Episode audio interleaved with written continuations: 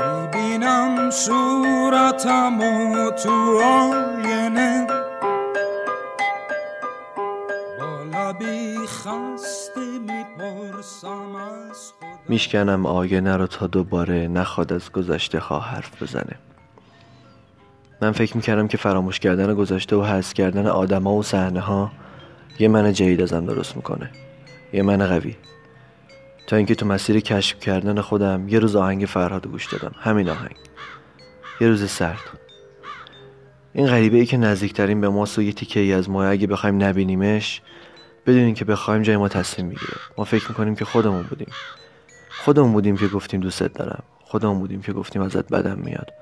خودمون بودیم که گفتیم من دیگه باید. حواسمون به این غریبه آشنا باشه. پیداش کنیم و باهاش حرف بزنیم. گم شده ما پیدا کردن همین غریب است.